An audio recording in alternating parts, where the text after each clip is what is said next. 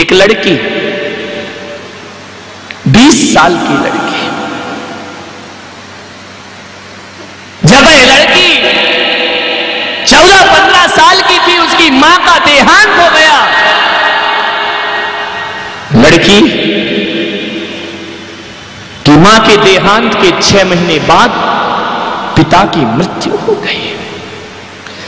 अब आप सोच सकते हैं जिसकी माँ भी नहीं रही, जिसका पिता भी नहीं रहा।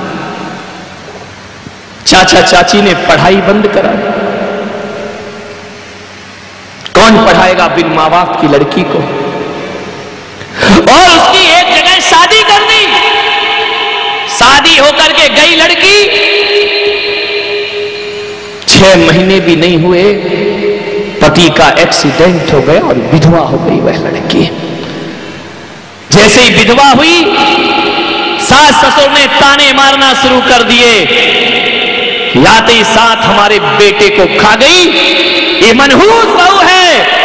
इसे घर से बाहर निकाल दिया जाए। तिरस्कार किया उसका। गर्भवती थी। छह महीने तो शादी के हुए थे। निकाल दिया उसे घर से बाहर। उसने जाकर के एक प्राइवेट स्कूल में चपरासी की नौकरी की। पढ़ नहीं पाई थी, लेकिन उसने आस नहीं छोड़ी, उसने विश्वास नहीं छोड़ा। पानी पिलाती स्कूल में बैठ करके, चपरासी का काम करती। एक दिन उसने एक बेटी को जन्म दिया, लेकिन हार नहीं मानी, उसने कहा, बेटी हुई है तो कोई कैसा दुर्भाग्य मृत्यु, पिता की मृत्यु, पति की मृत्यु, घर से निकाला गया। और औलाद भी हुई तो लड़की हुई। लड़का नहीं हुआ, उसे ध्यान रखना। उसने कहा, कोई बात नहीं। दिन भर स्कूल में काम करती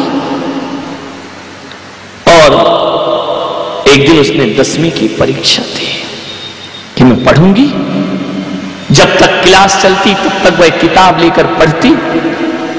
किसी स्कूल में एडमिशन नहीं लिया। कौन देगा एडमिशन उसी स्कूल में दसवीं क्लास में जहाँ क्लासरूम होता, बाहर बैठी रहती, जो टीचर पढ़ाती, वो पढ़ते जाती। और एक दिन तुम्हें विश्वास नहीं होगा कि उसने दसवीं पास की, एक दिन उसने बारहवीं पास की। एक दिन उसने बीए पास कर ली। बीए पास करके उसने बीएड किया। और आप नहीं मानेंगे। ये मेरे गाँव की सच्ची कहानी है। वो जो पानी पिलाने वाली चपरासिन, जिसने बीए किया बी एड किया और एक दिन उसी स्कूल में टीचर बन करके खड़ी हो जाया करती है और अपनी बेटी का भविष्य बनाया। हिम्मत नहीं हारी उसने। लड़ते रही, जूझते रही। ज़िंदगी एक जंग है इससे लड़िए। थोड़ी बहुत जो भी दिक्कत आती है परेशानी आती है। उनका डट करके मुकाबला करें। हर मुसीबत। हर समस्या अपने साथ एक समाधान लेकर आती है। ऐसी कोई समस्या नहीं है जिसके साथ समाधान ना हो। बस ध्यान रखना जो लोग सफल हुए हैं ये मत समझना कि वो कोई किस्मत से सफल हुए हैं। कोई लोग असफल हुए हैं तो मत समझना कि बदकिस्मती से असफल हुए हैं। कुछ लोग दुनिया में अपना नाम कर जाते हैं। कुछ लोग दुनिया को रोशन कर जाते हैं। वो कोई अलग दुनिया से आए हुए लोग नहीं होते हैं। वो कोई आकाश से टपक के नहीं आते हैं। वो कोई धरती फाड़ के पैदा नहीं होते हैं। वह भी आप और हम जैसे लोग हुआ करते हैं। पर कितना है सफल लोगों के काम करने का तरीका थोड़ा सा अलग होता है और असफल लोगों के काम करने का तरीका थोड़ा सा अलग होता है। ध्यान, एक आदमी ने मुझसे पूछा कि क्या बात है कि गरीब आदमी इस देश में गरीब बना रहता है और अमीर आदमी इस देश में अमीर होता जाता है? आप भी सोच सकते आपके मन में भी प्रश्न उठ सकता है, लेकिन मैं ऐसा नहीं मानता हूँ। कि कोई किस्मत या कोई भाग्य के भरोसे अमीर और गरीब बनते हैं। मैं तो इतना मानता हूँ, ये गरीब आदमी इसलिए गरीब है कि उसकी किस्मत साथ नहीं दे रही, ऐसा नहीं है। ध्यान रखना। मैं किस्मत पे बहुत कम भरोसा करता हूँ। और जब भी भरोसा करता हूँ तो दिल को बहलाने के लिए करता हूँ। हकीकत पे तो मेरा भरोसा है ही नहीं। मैं केवल पुरुषार्थ पे भरोसा रखता हूँ। लेकिन कभी निराशा आ गई तो सोच लेता हूँ, छोड़ो यार, ये भाग्य में नहीं है, काय को इसके पीछे लग? ये दिल बहलाने के लिए एक गरीब हमेशा गरीब क्यों रहता है? और एक अमीर हमेशा अमीर क्यों बनता है? कभी कभी तो ये भी सुना होगा ना कि अमीर भी एक दिन गरीब हो जाता है और गरीब भी एक दिन अमीर हो जाया करता है। क्या वजह है इसके पीछे? क्या सोचते हैं आप? क्यों हुआ गरीब। ऐसा नहीं है कि उसने पुरुषार्थ नहीं करता है, गरीब आदमी भी मेहनत करता है। इतनी मेहनत करता है शायद जितनी मेहनत कोई अमीर ना करता होगा। विचार करिए, एक आदमी फ़ाइल में साइन करता है, लाखों रुपए लेता है। एक आदमी कागज़ पे रोड बनाता है और हज़ारों रुपए लेता है। एक मजदूर सड़क बनाता है धरती पर तो हज़ारों क्या सौ, दो सौ रुपए की मजदूरी मुश्किल से मिला करती है, ध्यान रखिए। और हकीकत देखा जाए तो सड़क ना कागज़ से बनती है, सड़क ना उस आदमी के साइन से बनती है। सड़क बनाने वाले तो वो मजदूर हुआ करते हैं, ध्यान रखिए। अरे ऐसे लोग हैं हमारे देश में जो बड़ी बड़ी कोठियाँ बनाना जानते हैं, मकान बनाने वाले मिस्त्री, और खुद घास की झोपड़ी में ज़िंदगी गुजारा करते हैं, दूसरों की कोठियाँ बना दिया करते हैं। क्यों रहता है गरीब हमेशा गरीब? क्यों बनता है अमीर हमेशा अमीर? क्या सोचते हैं? कुछ तो गड़बड़ होगा। ऐसा नहीं है कि अमीर बनना नहीं चाहता है। और ऐसा भी नहीं है कि मेहनत नहीं करता है। फिर गरीब क्यों है? आगे क्यों नहीं बढ़ा? उसके पीछे, जहाँ तक मेरी विचार है, मेरा चिंतन है सत प्रतिशत सही हो ऐसा मैं नहीं कह सकता हूँ। लेकिन शायद आपको लगे एक गरीब इसलिए गरीब है, किस्मत के कारण नहीं, क्योंकि उसकी सोच गरीब है और एक अमीर इसलिए अमीर होता है कि अमीरों की सोच हमेशा अमीर रहा करती है। जिसकी सोच बड़ी रहेगी, जिसका चिंतन बड़ा रहेगा, जिसकी थिंकिंग बड़ी रहेगी, अमीर हमेशा बड़ी सोच रखते हैं और गरीब हमेशा छोटी सोच रखता है। गरीब के पास नकारात्मक चिंतन ज़्यादा है और अमीर के पास आत्मविश्वास ज़्यादा होता है। इसलिए अमीर आदमी हमेशा अमीर बनता है और गरीब आदमी की सोच को किस्मत अमीर नहीं, किस्मत गरीब नहीं बनाती है। उसकी सोच उसे अमीर बनाती है और उसकी सोच उसे गरीब बनाती। ध्यान रखना है आपको सोच बड़ी कर। बड़ी सोच के लोग बड़ा काम कर देते हैं, लेकिन बड़े लोगों की सोच भी यदि छोटी हो जाए तो उन्हें फिर छोटा बनने में ज़्यादा देर। हमेशा दिल बड़ा रखो। अरे दायरे दिल मत रखिए दरिया दिल रखिए अपना? ऐसा दिल मत बनाओ कि उसमें धम दो और हमारे दो ही समाए ऐसा दिल बनाओ कि सारा विश्व आकर के उसमें समाहित हो जाए। सारा ब्रह्मांड आकर के उसमें अपना ही सुख मत मांगो चिंतन दो तरह के हो सकते हैं। देखिए, बड़ी सोच और छोटी सोच का जादू। आप भगवान से प्रार्थना कर सकते हैं। मान लो आंधी तूफ़ान यहाँ आ जाए और ये पांडाल हिलने लगे। हिले ना भगवान, मैं तो बता रहा हूँ, दो दिन और निपटाना है भी इसको।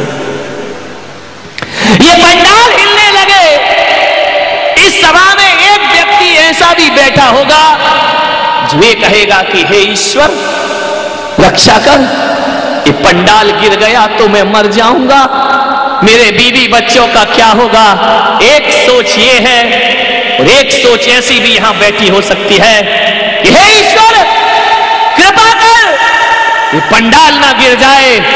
यदि ये पंडाल गिर गया तो हज़ारों लोग मौत के घाट उतर जाएँगे। इनको जीवन बख्श दे। ध्यान रखना, एक प्रार्थना की गई अपने लिए एक प्रार्थना की गई सबके लिए। बताइए, किसकी सोच बड़ी है अपने लिए वाले की या सबके लिए? हरे इतना सोच ले आदमी, यदि सबको बचाने का सोचेगा तो तुझे बचने में फिर ज़्यादा देर नहीं लगेगी। सबके बचने में अपना बचाव है।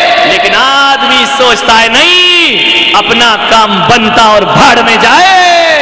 आग लेकर हाथ में पगले जलाता है किसे? आग लेकर हाथ में पगले जलाता है किसे? और जब ये बस्ती ना रहेगी, तू कहाँ रह जाएगा? जब ये बस्ती ना रहेगी, तू कहाँ रहे? दूसरों का घर मत सोच है एक आदमी ने ईश्वर की बड़ी साधना की। बड़ी सोच का बड़ा जादू, छोटी सोच में कोई चमत्कार नहीं होता। उस आदमी ने परमात्मा को प्रकट कर लिया परमात्मा ने कहा, बोल, तुझे क्या चाहिए? बोले सच सचमुच दोगे? अरे बोले, अपने ऐसा बेईमान मत समझ। मांग क्या मांगना चाहता है? बोले, मैं बहुत गरीब हूँ बाबा जी मुझे कुछ दे दो शिव जी ने वरदान दे दिया कि जा मैं तुझे वरदान देता हूँ कि तुझे जो चाहेगा वो मिलेगा।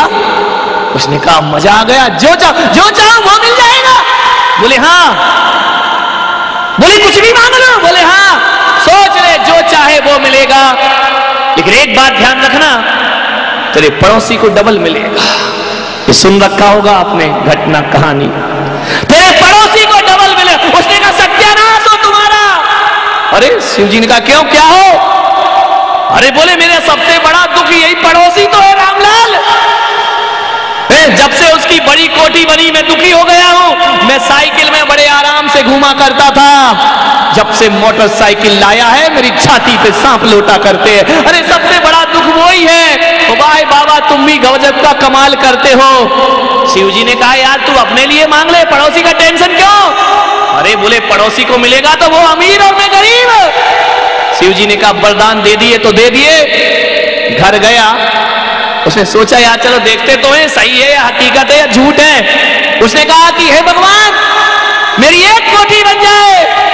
इतना कहा, दो सेकंड में कोठी बनी और पड़ोसी की कितनी बन गई? दो बन गई। इतना याद है, जैसे तुम्हें वरदान मिला हो, ध्यान रखिए। उसने कहा, यार ये तो बड़ा लफड़ा हो गया। जो मांगो वो डबल मिलता है पड़ोसी को।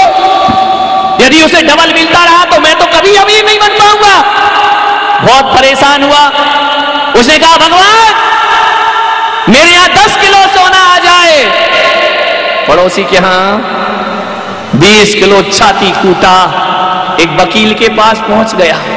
ज़िंदगी बर्बाद करना है तो वकीलों के पास चले जाना घर उजाड़ना है तो वकीलों के पास चले जाना। जितने भाई भाई में झगड़े होंगे, उतना वकील का धंधा चलेगा। और तुम्हारे झगड़े निपट गए तो वकील भूखा रहेगा। लड़ाना भिड़ाना उसका काम ही है। कभी मत जाना, ध्यान रखना। ज्योतिषियों के पास कभी मत जाना और वकीलों के पास कभी मत जाना। और ये धोखे से तुम्हारे घर आ जाए तो दरवाजे लगा लेना मेरे बाप। इस घर को बख्श दे। जा किसी और के घर में जाना। ज्योतिषी भी बड़ी ज़िंदगी बर्बाद करता है, हाथ देखेगा, तुक्का घुमाएगा, तीर लगाएगा, फेस रीडिंग करेगा, महिलाओं का चेहरा देखेगा इनने सिर हिलाया, समझ गया कि मछली फंस गई। जाले में ध्यान रखना। बड़े होशियार होते हैं ज्योतिषी। गए। वकील मिल गया कोई। वकील ने कहा, यार भाई, क्या बात है, बड़े दुखी हो। बोले, यार, किस्मत ने भी ऐसा धोखा दिया। ले दे के जैसे तैसे तो बोले बाबा प्रकट हुए। अरे बोले, क्या हुआ? अरे बोले, जो सोचता हूँ वो मिल जाता है मुझे। लेकिन दुख तो इस बात का है कि मुझे जितना मिलता, उससे डबल पड़ोसी को मिल जाता है। वो मेरे से ज़्यादा ऐस कर रहा है। मैंने तपस्या की, मैंने साधना की, वो मुफ़्त में फल प्राप्त कर रहा है पड़ोसी। तो बोले, क्या करे वकील साहब, कोई बताओ? अरे बोले, घबरा मत। मैं कहता हूँ इसका इलाज। बोले शिव जी ने यही कहा है ना कि जो तुझे मिले वही उसे मिले। बोले हाँ डबल मिलेगा। बोले, ठीक है। बोले, अब एक काम कर ले। बोले, क्या? जा, भगवान से कहना यह भगवान, मेरी एक आँख फूट जाए। समझ गए क्या? ऐसी बातें आपको डायरेक्ट समझ में आती है। हे ईश्वर, मेरी एक आँख फोड़ दे। इधर एक फूटी पड़ोसी की क्योंकि हर चीज़ डबल ही होना है। वकील ने कहा, आया मज़ा। अरे, बोले, आ गया मज़ा। देखो आदमी, दूसरों की बर्बादी में अपनी बर्बादी भी स्वीकार कर लिया करता है, ध्यान रखिए। अब बोले, अब क्या करूँ? बोले, अब क्या कर तू कहा ना वो अंधा? ज़िंदगी तो दोनों की बर्बाद है ना। एक काम करो, अब ईश्वर से बोलो, ईश्वर, अब मेरे दरवाजे के सामने एक कुआँ बन जाए। समझ गए क्या? उसने कहा, बात तो सही है। बोले, एक कुआँ बन जाए। पड़ोसी के यहाँ कितने बन गए? दो कुएँ बन गए। अब सोचो, जो अंधा हो और दो कुएँ हो, वो बचेगा कभी ज़िंदा ज़िंदगी में? वकीलों से बचना मेरे भाई। बड़ी दुर्दशा कर देते हैं ज़िंदगी की। मान्य कैसा हो गया है आदमी?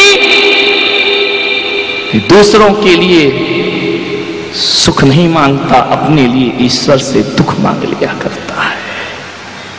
नहीं मेरे भाई। सफलताएँ प्राप्त करना है। जीवन में ऊपर उठो। खूब ऊपर उठो। एक बात ध्यान रखना, किसी की छाती पे पैर रख के कभी ऊपर मत उठना।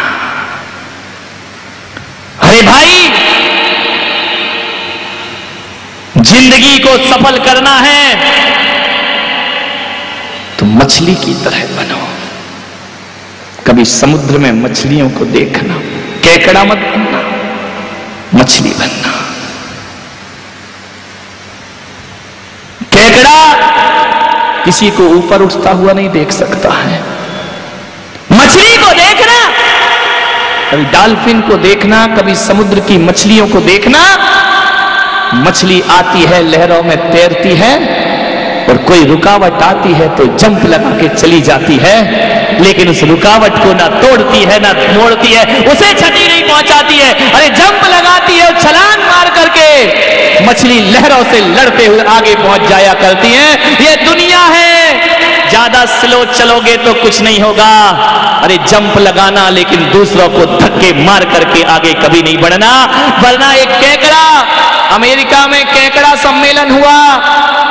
ना जाने कैसे कैसे सम्मेलन हो जाते हैं। सारे देश से केकड़े बुलाए गए। भारत ने कहा, हम भी आएँगे। अमेरिका ने कहा, मोस्ट वेलकम। दिल्ली के एयरपोर्ट पर सारी दुनिया के केकड़े इकट्ठे किए गए। चाइना का केकड़ा, जापान का केकड़ा, रूस का केकड़ा, पाकिस्तान का केकड़ा।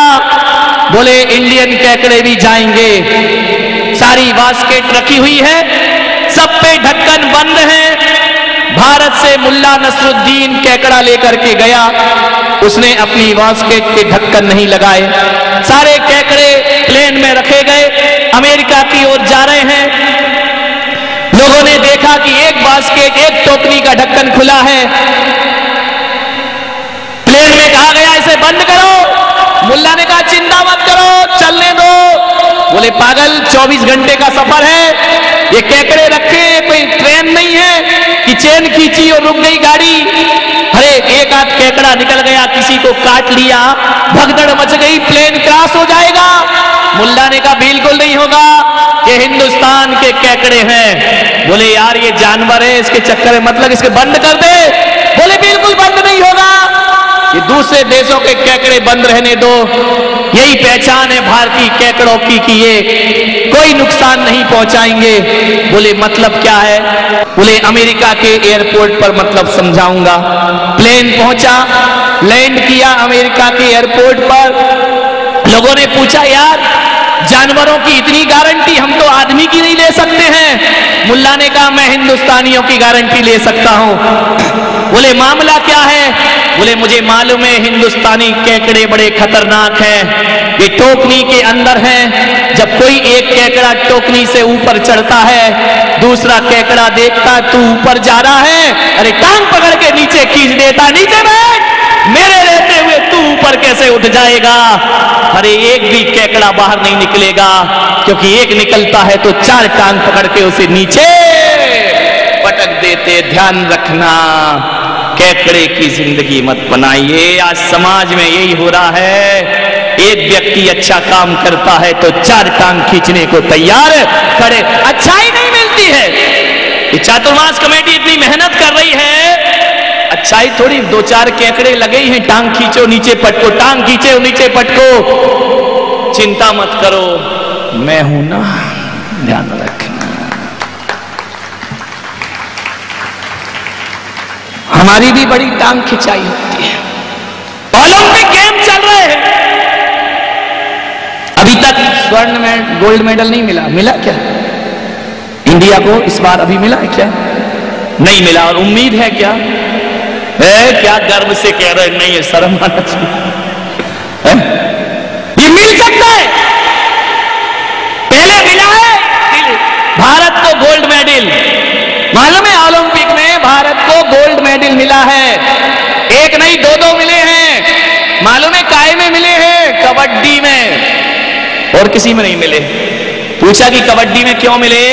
बोले, हम हिंदुस्तानी हैं, कबड्डी में बड़े माहिर हैं। बोले मतलब क्या है? बोले, कबड्डी में सिवा टांग खिंचाई के होता क्या है? और भारत टांग खींचने में नंबर बन हुआ, उसमें मिल जाएगा देर अब एक और गेम रख दें, यदि मेरी आवाज़ वहाँ तक पहुँच जाए तो अब भी गोल्ड मेडल मिल जाए।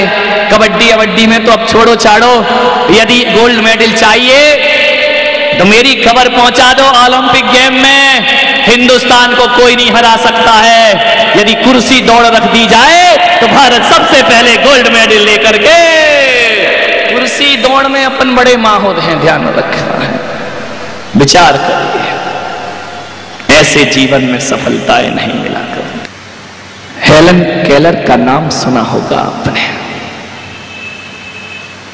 जो गूँगी थी, अंधी थी, वो बहरी भी कैसा जीवन पाया उसने? सालिवान उसकी टीचर थी। ना उसे दिखता था, ना उसे सुनाई देता था, ना वो मुँह से कुछ बोल सकती थी। सालिवान ने कहा, तू हिम्मत मत हारना। तू जिएगी। मैं तुझे हिम्मत देती हूँ। और उसको अंधों की लिपि सिखाई गई। अच्छे अच्छे राइटरों की किताब वह पढ़ने लगी। जीने की आस जगी उसके भीतर। आप विश्वास नहीं करेंगे जब उसने अच्छे अच्छे राइटरों की किताब का अध्ययन किया और अपने भीतर की प्रज्ञा चक्षु को देखा। आप विश्वास न करेंगे कि हेलन केलर जब लिखते समय साहित्य में प्रकृति का वर्णन करती थी ना शायद ऐसा वर्णन तो आँख वाले भी ना कर पाते होंगे। देश की सबसे बड़ी लेखिका बनी, पूरे विश्व में जिसे सबसे बड़ा अवार्ड मिला। किसको मिला?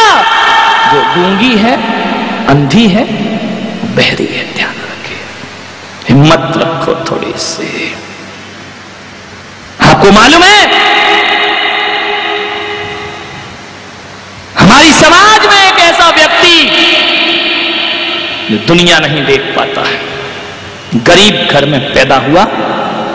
रविंद्र जैन के स्वर यदि गूंज जाए तो फ़िल्मों में ही नहीं, आज घर घर में टीवी पहुँचा दी है तो रामायण में अपना संगीत देकर के रविंद्र जैन ने वह किया है, जो आँख वाले लोग ने गोमटेश्वर बाहुबली का वर्णन हम आँखों से नहीं कर पाते, जो नेत्रहीन होकर के वह कर दिया करते हैं। मैं तो देश से ये कहता हूँ भारत रत्न का अवार्ड जो देते हो आप। अरे असली भारत रत्न के अवार्ड के कोई पात्र हैं?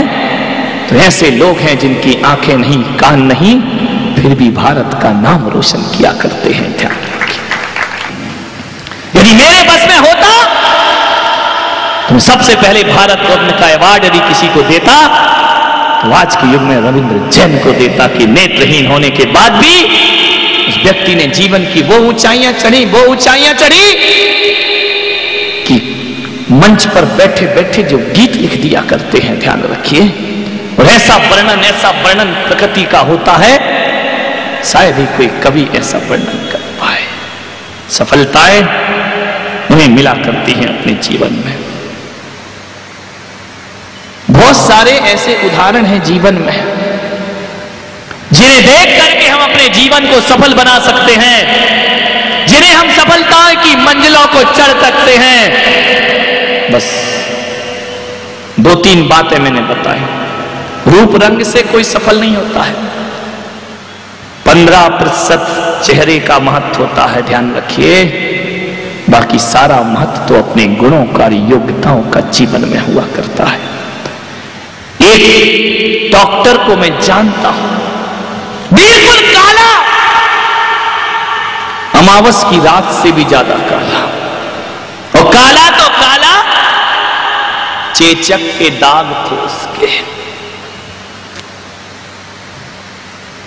मैंने देखा कि उस आदमी ने जब उसकी शादी हुई, बहुत खूबसूरत लड़की से उसकी शादी हुई।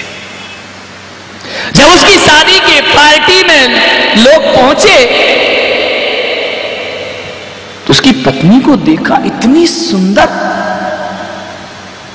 पूछा कि, मैडम, क्या आपने सेकेंड मैरिज की है? क्योंकि ऐसा आइटम तो सेकेंड वालों को ही मिलता है। जानते हो उस लड़की ने क्या? नहीं, ये मेरी पहली मैरिज ही नहीं, मेरी ज़िंदगी का पहला प्यार भी यही है। मैंने लव मैरिज की है, माँ बाप के कहने से नहीं की है, मैंने स्वेच्छा से इसे चुना है। लोग देखते, नज़रें झुकाते, चले जाते। वो समझ तो गई कि ये कहना क्या चाहते हैं। उसने कहा, तुम यही चाहते हो ना कि ये काला है? इसके चेचक के दाग है। न मैंने इसके तन को देखा है, ना इसके दागों को देखा है। मैंने तो इसके सुंदर मन से प्यार किया है।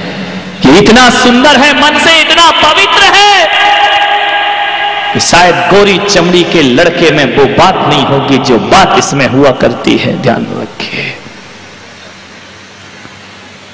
पूछा कि फिर भी आप इतना तो देखो, वो लड़की कोई साधारण नहीं थी, वो डॉक्टर लड़की थी, ध्यान रखना।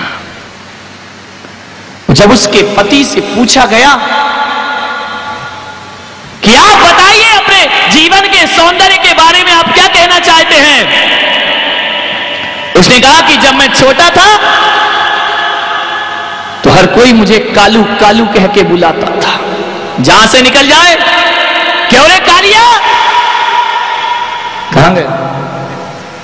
क्यों कालू? तुमको नहीं बोल रहा हूँ। कालू कहकर के बुलाया जाता था। बड़ी हीन भावना मेरे अंदर आ गई।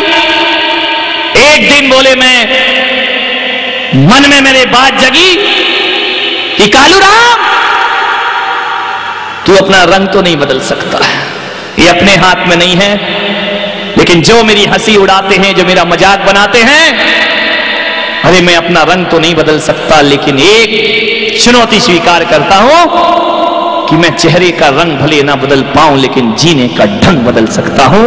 और जीने का ढंग बदल गया तो जीने के ढंग के आगे फिर किसी रंग की ज़रूरत नहीं पड़ा करती है। और मैंने कहा, मैं जीने का ढंग बदलूँगा।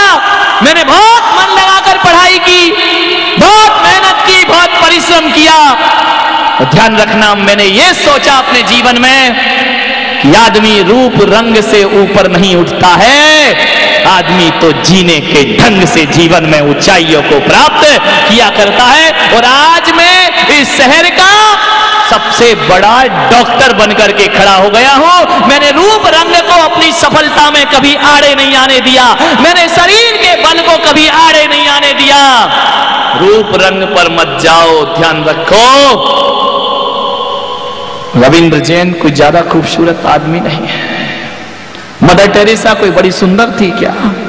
कोई का सुंदर नहीं थी, ध्यान रखना। नेल्सन मंडेला कोई बहुत खूबसूरत लोग थे क्या ये? विचार करिए। अब्दुल कलाम बड़े सुंदर हैं क्या? कभी देखना बालों के स्टाइल। राष्ट्रपति बने थे उस समय उन्हें यही था कि सिक्योरिटी क्या होती है, कहीं भी जाना, कहीं भी आना। लेकिन ध्यान रखना, जीवन की ऊंचाइयाँ कपड़ों के पहनने से नहीं, जीवन की ऊंचाइयाँ रूप, रंग से या हेयर स्टाइल से नहीं मिला करती हैं। जीने का जो ढंग बदल लेता है, सारी दुनिया उसे प्रणाम करने लगती है, सारी दुनिया उसके पीछे भागने लगती है। थोड़े से तरीके बदल लीजिए। अरे, दुनिया में किसी के प्यारे हो ना हो, यदि जीने का ढंग बदल दिया है तो जिस घर में आज नफरतें मिलती हैं, वही घर तुम्हारा प्यार से इंतज़ार करेगा, वही घर तुम्हारे स्वागत को तैयार हो जाएगा। आचार्य कुंद कुंद बहुत खूबसूरत नहीं थे साउथ के थे बिल्कुल काले रंग के थे ध्यान रखना। लेकिन फिर भी आज ये जैन धर्म कहता है कि मंगलम भगवान वीरो, मंगलम गौतमो गड़ी मंगलम कुंद कुंदाद्यो जैन धर्मोस्तु। मंगलम जीवन के कृत्य अच्छे हो। मान्यवर,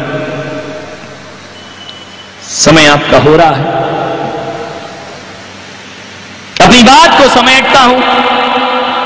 सफलता का राज इतना ही है। कि काम करने के थोड़े अंदाज बदलो रंग बदलो